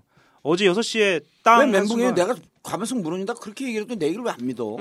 한겨레 신문에서 단 한 사람 있었죠. 누구요? 저 혼자요. 그래가지고 진짜 이건 실, 실제 그런 그랬는데 과반수 가지고 내기를 했는데 저 혼자 걸어가지고 제가 다 먹었어요? 다 먹었어요. 얼마 먹었어? 아까 어떤 사람도 30만 비밀입니다. 먹었다는데 아니 그 우리가 정보를 줬기 때문에 그 비밀을 어떻게 왜 그래? 예, 나만 제가 내기를 안 했네. 아, 아니 저는 걸. 저는 이제 그 이 당 보고 여러 가지 상황이 있는데 일단 전당대회에 대해서 정치적 판단을 해야 될 필요가 있고요. 네. 두 번째로 이번 그 호남에서 참패 그리고 이번 선거 결과에 결과를 어떻게 볼 것이냐. 제가 아까 그 모두의 그 얘기를 왜 했냐 왜 했냐면 어 나는 이제 김종인 체제가 물러나야 된다 고 보는 거예요. 기, 기자들은 기자들은 예. 기본적으로 어, 김종인 간다라고 보죠. 물러날 이유가 없는 거죠. 김종인 계속 자체가 간다라고 그렇죠. 본다. 예. 이런 이런 거 아니에요. 이겼으니까 계속 예. 간다. 아니 갈려면 가보라 그러세요. 전국구가 있는데 난 보낼 거야. 왜 그러냐면 선거 끝나자마자 이런 거예요. 이긴 것은 자기의 공이고 음. 진 것은 문재인의 실책이다. 그렇죠. 그렇게 프레임이 지금 짜져 있는 거죠. 이렇게 지금 프레임을 딱 만들어 놓고 한 방송에 나와서 무슨 얘기를 하냐면 호남 방문한 게 효과가 없었다. 그래서 묻고 싶은 거예요. 무슨 근거로? 무슨 근거로 그- 그렇게 얘기하죠? 이- 문재인은요. 이번 선거에 아무런 직책이 없었어요. 김홍걸 문, 김홍걸은 그 국민통합위원장이었지만 어찌 보면 문재인 김홍걸은 의병장이었었어요. 예. 자발적으로 뛰었죠. 자발적으로 나와서. 뛴 거예요. 예, 예. 위기에 처한 나라를 구하기 위해서 나온 곽재우 의병장하고 똑같습니다. 심지어는 김홍걸 위원장하고 예. 문재인 전 대표하고 묶어서 이야기도 많이 하죠. 아니 묶어서 얘기하는 게더 예. 좋아요. 더 좋습니다. 그 프레임이. 자, 의병장이 나왔는데 임진왜란에 나라가 초토화되고 난 다음에 선조가 곽재우 때문에 나라가 이렇게 됐다. 이런 거랑 똑같습니다. 이 선거를 진두지휘해서 책임진 거는 무조건 김종인이죠. 그렇죠. 세월호 침몰하는 그 사고 현장에 왔고 해수부장 야단치는 대통령 박근혜하고 똑같아요. 다를 바가 뭐가 있습니까? 저는 그 문제 아니 그러니까 김종인에 대해서는 공과 과가 다 있다고 봐요. 예. 객관적으로 보면 그러니까 경제로 승부를 보는 데 있어서 김종인이 비대위원장 대표로 안, 앉아 있는 것 자체가 주는 의미는 있, 거든요 분명히. 그거 그래서 경제 경제 심판. 어, 예, 심판론이 산 건 사실이에요. 예. 그건 공이고 그다음에 이제 셀프 공천부터 시작해서 음. 당의 독선적 리더십 그리고 말을 함부로 하면서 사람들한테 정체성 부분에 상처를 준 예. 이러이러한 부분은 분명히 과거든요.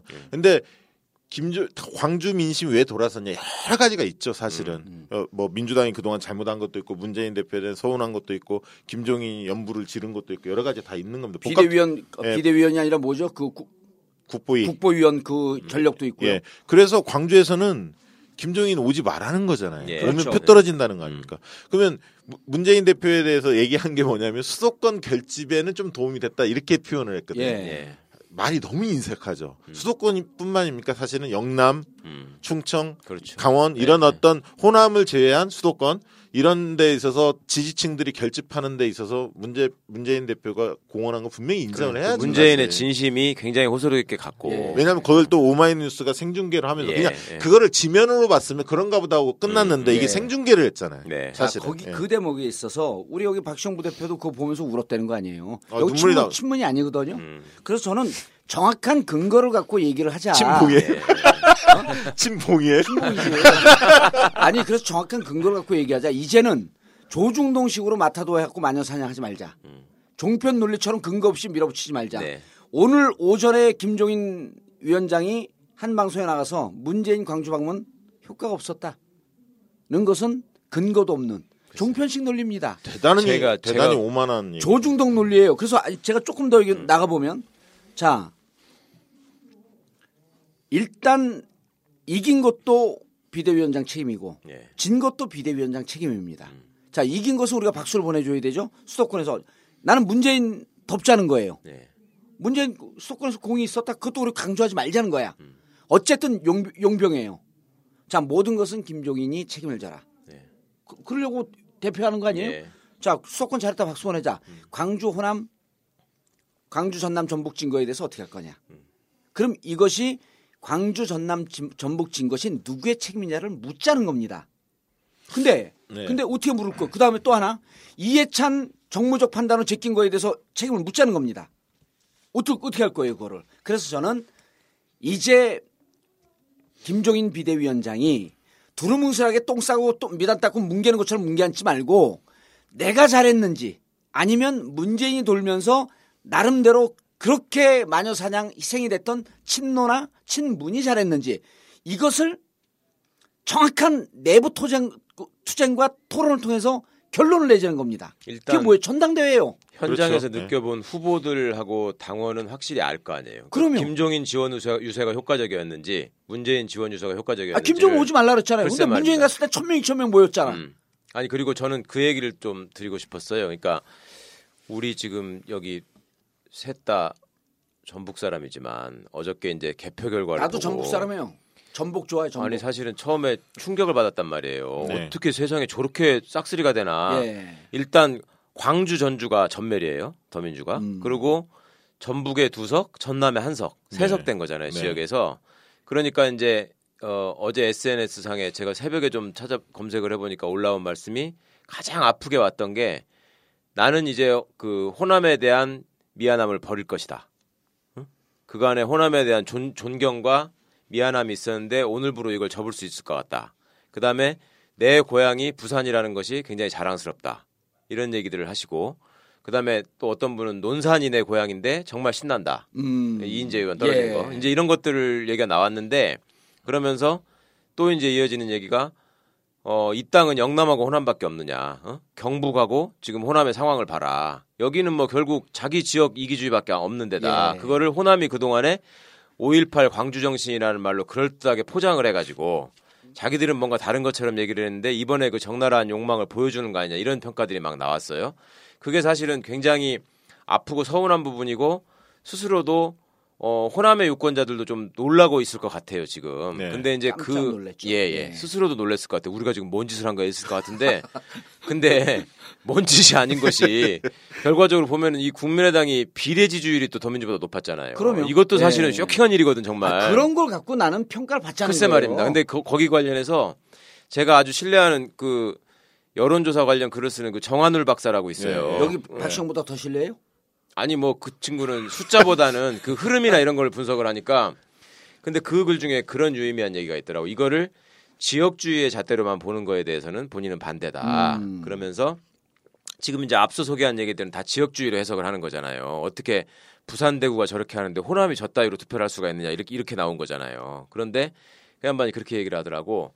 여론조사의 추이를 보면 그동안에 더민주가 영입 인재들을 을 맡고 그다음에 그걸에 이어서 더벤져스의 더불어 콘서트들이 돌고 이러면서 막 우호적인 분위기가 상승하고 지지율이 올라가던 때가 있었다. 그때를 생각해봐라. 예. 그리고 그렇게 막 더민주가 떠오르고 있을 때 수도권 지지율을 보면은 국민의당은 급전직하면서 가라앉고 있었고 예. 그렇죠. 호남의 대표성도 이미 그때 상실했었다. 예. 그리고 수도권에서는 정의당보다도 낮은 지지율까지 떨어졌었잖아요. 그렇죠. 국민의당이. 예. 그럴 때 찬물을 낀 진 자가 있어요. 예. 근데 그게 왜 반전됐는지를 생각해봐라. 그리고 그거를 생각하지 않고 지역주의만 얘기하는 거는 굉장히 무책임한 맞습니다. 논의가 된다. 예. 이 말씀을 하, 하더라고.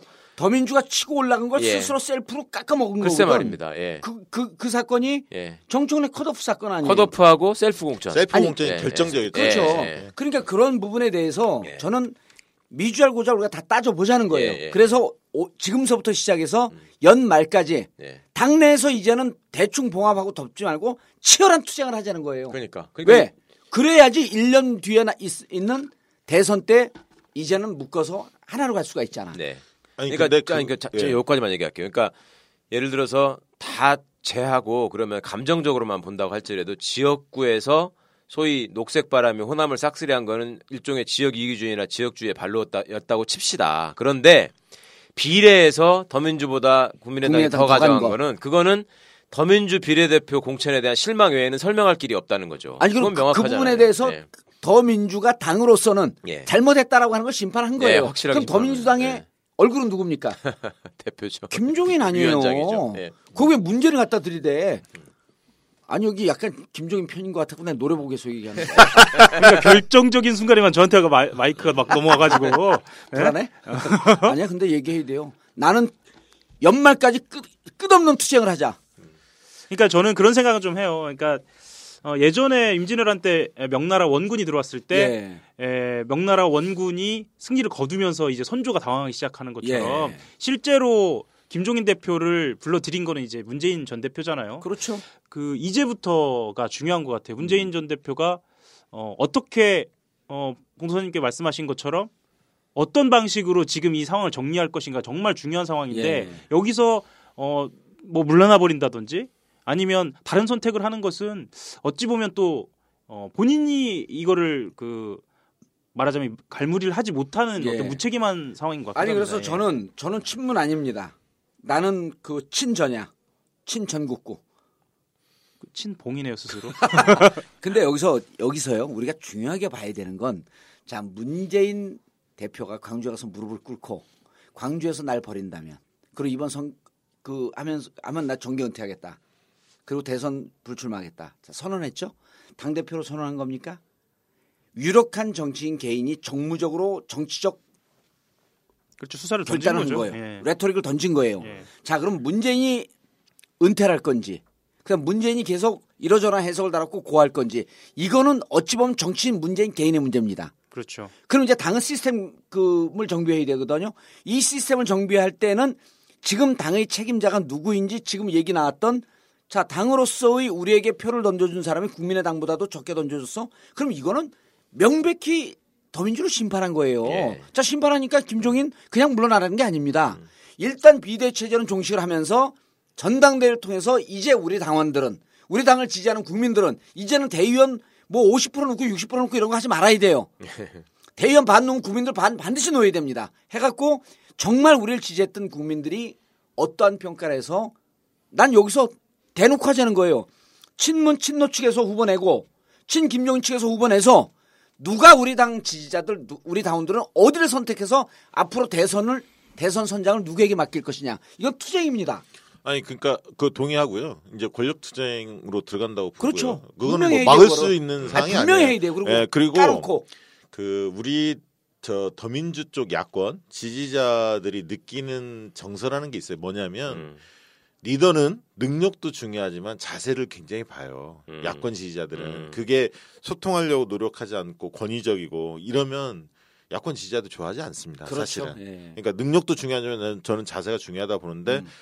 김종인 대표가 그거를 고치려는 노력이 있느냐? 없죠. 음. 저는 없다고 보는 음. 거예요, 사실은. 그렇기 음. 때문에 지지자들을 열정적으로 끌어올리는 역할을 못할 거다. 그러나 김종인 대표가 가지고 있는 확장력이라는 게 있어요. 근데 그것을 대표란 역할을 맡길 거냐, 음. 아니면 제3의 역할을 맡길 거냐, 이걸 좀 현명하게 잘 볼 필요가 있고요. 예. 두 번째는 현실적으로 차기 대선은 야권 단일화 통합이 쉽지 않습니다. 사실은 냉철히 보면 안철수라는 존재가 현실적으로 존재하고 그렇죠. 그러면 지금은 국민의당이 아무런 문제가 없는 것처럼 보일지 몰라도 좀만 지나면 예. 국민의당이 오히려 내분에 내분에 예. 빠질 가능성이 아주 많죠. 왜냐하면 음. 통합을 요구하는 호남민들의 요구를 호남을 대표하는 박지원부터 시작해서 이런 사람들이 막 떠들 겁니다. 그렇죠. 리고 전당대회 하면서 이슈화 시킬 거예요. 아니 이미 문재인 물러나라고 책임지라고 얘기하고 예, 있잖아요, 예. 박지원이. 그, 그런 이건 부분들 자중질환이거든. 예, 거기는 그걸로 싸울 거고 여기는 이제는 새로운 리더십을 세우는 부분에서 김종인의 역할을 어디까지 줄 거냐라는 음. 부분 가지고 아까 봉사님 얘기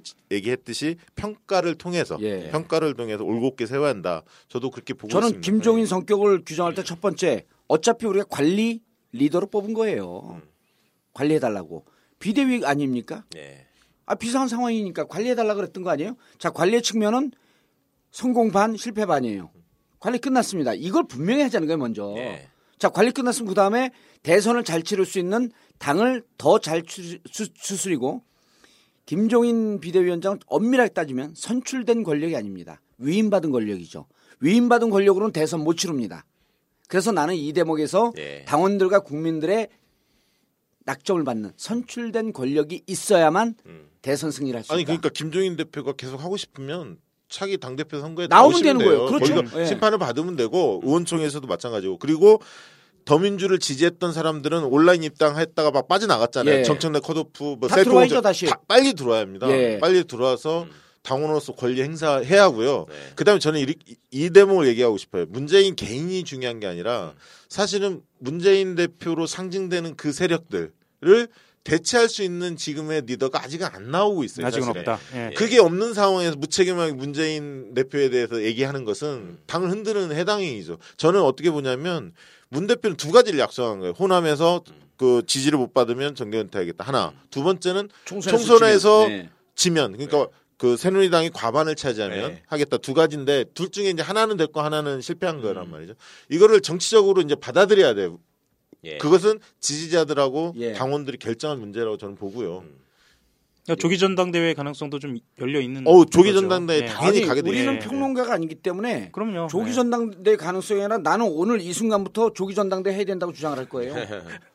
아니 오늘 어제 사이에 그런 글을 하나 봤어요. 그러니까 과거에 우리 민주 개혁 진영의 핵심으로 내세웠던 가치 내지 정신이 뭐냐? 그러면 광주 정신을 얘기했다는 그렇죠. 거예요. 예. 광주 정신을 빼놓고 대한민국의 민주주의나 민주화 또 민주화 운동을 얘기할 수 없었다. 그런데 지금 21세기에 와서 새로운 프레임은 노무현 정신을 빼놓고 얘기할 수 없다는 거죠. 예. 그러면 예, 그 얘기를 했단 말입니다. 네. 그러면 이번 선거에서 과연 우리가 어떤 정신에 근거해서 선거를 치렀고 어떤 정신을 중심으로 해서 호소했느냐 시민들에게 지지를 호소했느냐 광주 정신이었느냐 아니다. 음. 사실은 새롭게 자라나고 있으니까 노무현의 숭고한 좋은 가치, 예. 노무현 정신 이런 것들을 광주 정신은 김대중 대통령 정신에 녹아 있는 그렇죠, 같이. 그렇죠. 예, 네. 그게 이제 한 단계 발전한 어떤 노무현 정신이 이번 선거 때 중요하게 음. 작동을 했고 네. 그런 부분을 문재인 후보가 호남을 돌면서 효과적으로 전달했다고 본다. 음. 그래서 호남에서는 비록 실패했을 망정 그런 효과들이 그 수도권 유권자들 또 호남 외의 유권자들의 가슴에 불을 지른 거다. 그럼요. 그 그건 분명히 인정해야 예, 그렇죠. 되잖아요. 예. 그러니까 그런 점들을 잘 봐서 그냥 어떤 워딩에만 매달려서 문재인이 호남에서 안 지면은 호남에서 소위 말해서 과반 안 되면 사퇴해야 된다 그랬고 예. 봉도사도 저기 저 정치 카페 나가가지고 과반이 기준이고 안 되면 사퇴해야 되는 거 아니냐고 얘기했는데 성급하시더라고요. 예. 그. 그러면, 아니, 성공한 게 아니라 난그 부분에 대해서 할 얘기가 있는 거예요. 아니, 그건 이따 얘기하시고. 예. 그러면은 그 말에 책임져야 되는 거 아니냐 이렇게 하는 건데 그거는 전형적인 조중독식 수법이잖아요. 예. 뭐말 하나 딱 따내가지고 그렇죠. 맥락 다 예, 거세하고. 예. 야 네가 이렇게 얘기했잖아. 요것만 계속 반복하는 건데. 아니 그렇게 따지면 박지원 의원이 야권 통합을 해서 총선 치른다고 했잖아요. 예, 예. 야권 통합 안 됐잖아요. 예. 어떤 책임을 집니까? 글쎄 말입니다. 아무도 책임 안 져요. 그렇게 얘기만 했을 예, 뿐이지. 예. 자, 그래서 우리가 아니 이제 하나만 더 예. 얘기해. 김종인 대표가 정말 현명했다면 예. 어제의 더민주의 승리 일당이 된 거에 대해서 자기가 겸손하게 고백을 했어요. 맞아 맞아. 예. 내 우리 내가 대표로서 부족한 게 있었지만 우리 지지자들이 정말 그 새누리당을 혼내주고 싶어서 예. 이 그 열정에 음. 저는 참 뭐 감탄했습니다. 이런 식의 이야기를 했었어야지 맞아 맞아. 마치 자기 공인 그렇죠. 것처럼 예. 얘기하니까 이거 저 사람 달라진 게 하나도 없구나 이렇게 네, 생각하는 거예요. 맞습니다. 그래서 저는 어, 하호영 기자가 주로 잘 쓰는 표현인데 질서 있는 퇴각이 중, 중요하다. 중요하죠. 그래서 저는 김종인 대표가 총선은 총선은 반틈의 승리, 반틈의 실패 이 부분을 밝히면서 비대위 퇴진 일정표를 밝혀야 됩니다. 그러니까 말하자면 관리에 대한 정산을 하는 거죠. 관리 정산하는 네. 거죠. 자 그리고 손익 계산표는 누가 따줄 거냐 하면 그리고 그 이후에 나는 이러한 이러한 긍정적인 측면을 근거로 해서 대선 관리하겠다. 그게 함부로 하면 안 돼요. 대선 관리 맡긴 적이 없습니다. 그리고 그래서 방- 예. 그래서 대선 관리 하고 싶으면 아까 박시영 부대표가 나왔듯이 전당대 추- 대표로서 출마하세요. 그래서 저는 분명히 첫 번째가 비대위 퇴진 일정표 밝혀라. 두 번째 자신 있으면 전당대회 나와라. 뭉개 갖고 이걸 끌고 갈 생각을 하지 마라. 세 번째 정청래 이해찬 컷오프 시킨 게 잘못됐다라고 하는 것이 이번에 입증이 됐습니다. 이 부분에 대해서 해명해야 됩니다. 그다음 네 번째 어, 문재인의 정치적 결단에 대해서 김종인 대표가 왈가왈부하지 마십시오. 남의 밥에 숟가락 꽂았다가 손목 손목 잘립니다. 저는 또 하나 저기 광주 공천하고 예. 비례 공천 과정에서 사수를 쓰면서 그 공천을 망친 예. 그 주역들은 반드시 응징해야 된다. 끄집어내서 예. 끄집어내는 건 우리의 역할. 돼. 예, 그 예. 홍태선 음. 뭐 저기 정장선 뭐 홍태선 누가 홍창선? 홍창선 홍창선입니다. 네. 아니, 말도 안 나오네.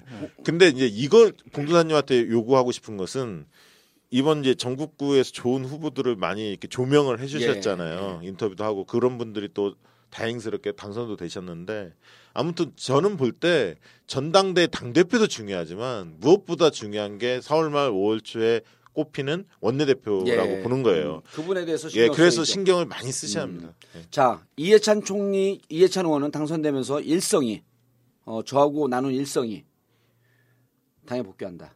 어. 당에 복귀해야죠. 내가 왜냐면 저- 주인인데 그 주인인데 그래서 어 저는 아까 흐름을 사람들이 아 이제 또 봉합해야 되지 않냐 봉합하면 대선 때 더 큰 사단이 생깁니다. 그래서 올해 연말까지 특히 전당대회를 준비해 놓고 전당대회까지 치열한 투쟁을 하자. 그래서 누가 옳고 그름이고 누가 낙점을 받는지에 대해서 국민들에게 당원들에게 검증을 받는 과정이 필요하다. 근데 그 전에 일단 원내대표부터 제일 먼저 뽑는 그렇죠. 거잖아요. 원내대표가 예, 중요하죠. 예, 예. 그럼 이게 김부겸 씨가 나오겠네 원내대표. 아니 여러 명이 이제. 거론이 예. 되는데 예. 누가 나올지는 모르겠는데 이제 그럴 때 이제 우리 전국구 역할이 조금 더 강조가 됐습니다. 이제 음. 우리 전국구 사단 여러 명 들어갔거든. 네. 예. 자, 이 정도로 이번 그 총선 왜냐 앞으로 계속 그 향후 정치적 지형이 어떻게 될 건지는 또 전망을 해야 되니까 예. 어, 요쯤 돼서 전망하고 오늘은 총선 그 평가라기보다도 어, 김종인 털기였었네. 그러네요.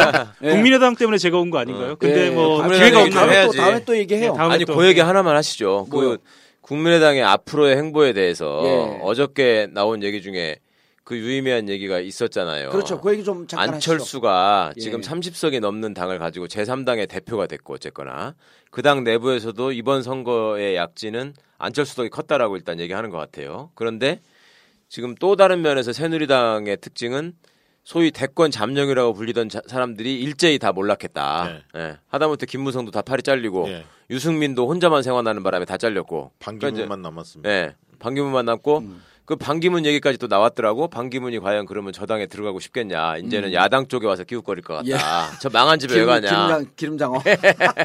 그래서 우리가 기름장어 샤브샤브도 준비를 해야 되지만 네. 일단은 나는 우리 사무실에 오늘 저기 변호사 한 사람이 딱 그렇게 비유를 하더라고. 지금 새누리당 꼴을 보면 지난번 이명박 대통령 당선 직전에 열린우리당이 그런 꼴이다. 어, 대권 후보들 다 몰락하고 그냥 대권 후보 같지도 않은 대권 후보 정동영 씨가 대권 후보가 그냥 돼버렸잖아요. 음, 예. 그런 꼴이 됐다는 거야 지금 파괴력 있는 후보는 아무도 없고 예, 그래서 안철수가 그 당으로 갈것 같아. 아, 그래서 결국은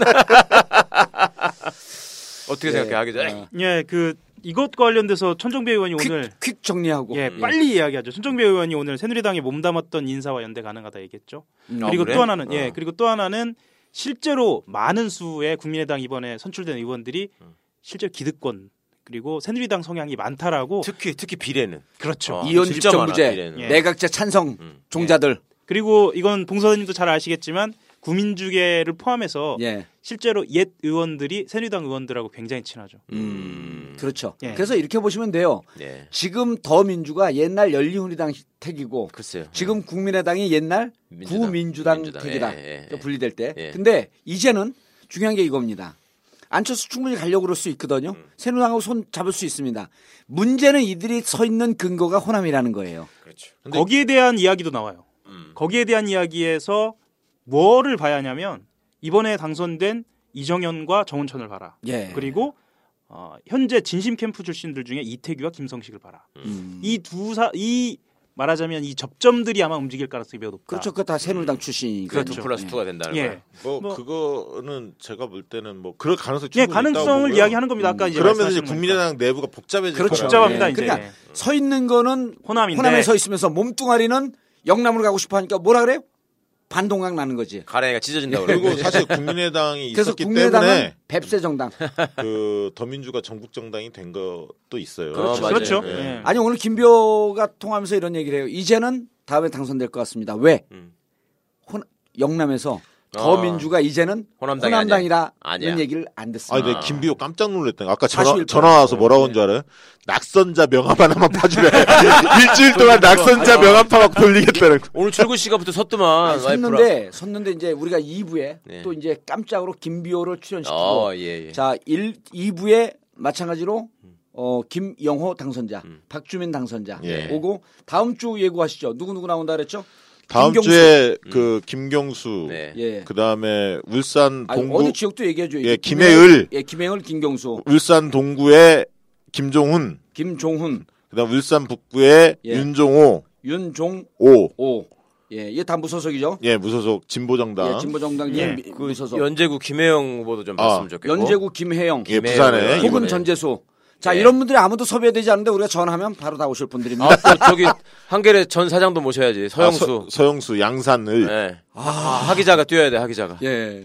제가 간단하게만 말씀을 30초 안에 드리면요. 지금 방금 말씀하신 분 중에 윤종호 당선자 단선, 당선자 같은 경우에는 음. 오늘 검찰에 압수수색이 있었어요. 알고 있습니다. 예. 예, 그래서 사실은 그것도 향후의 변수. 아, 향후 변수가 이제 이쪽 당선자들 엄청 털, 텁니다. 네. 지금 그래서 이 선거법으로 줄줄이 낙선될 예. 가능성이 높죠. 지금 수사 대상자가 거의 100명 가까이 예. 돼요. 예.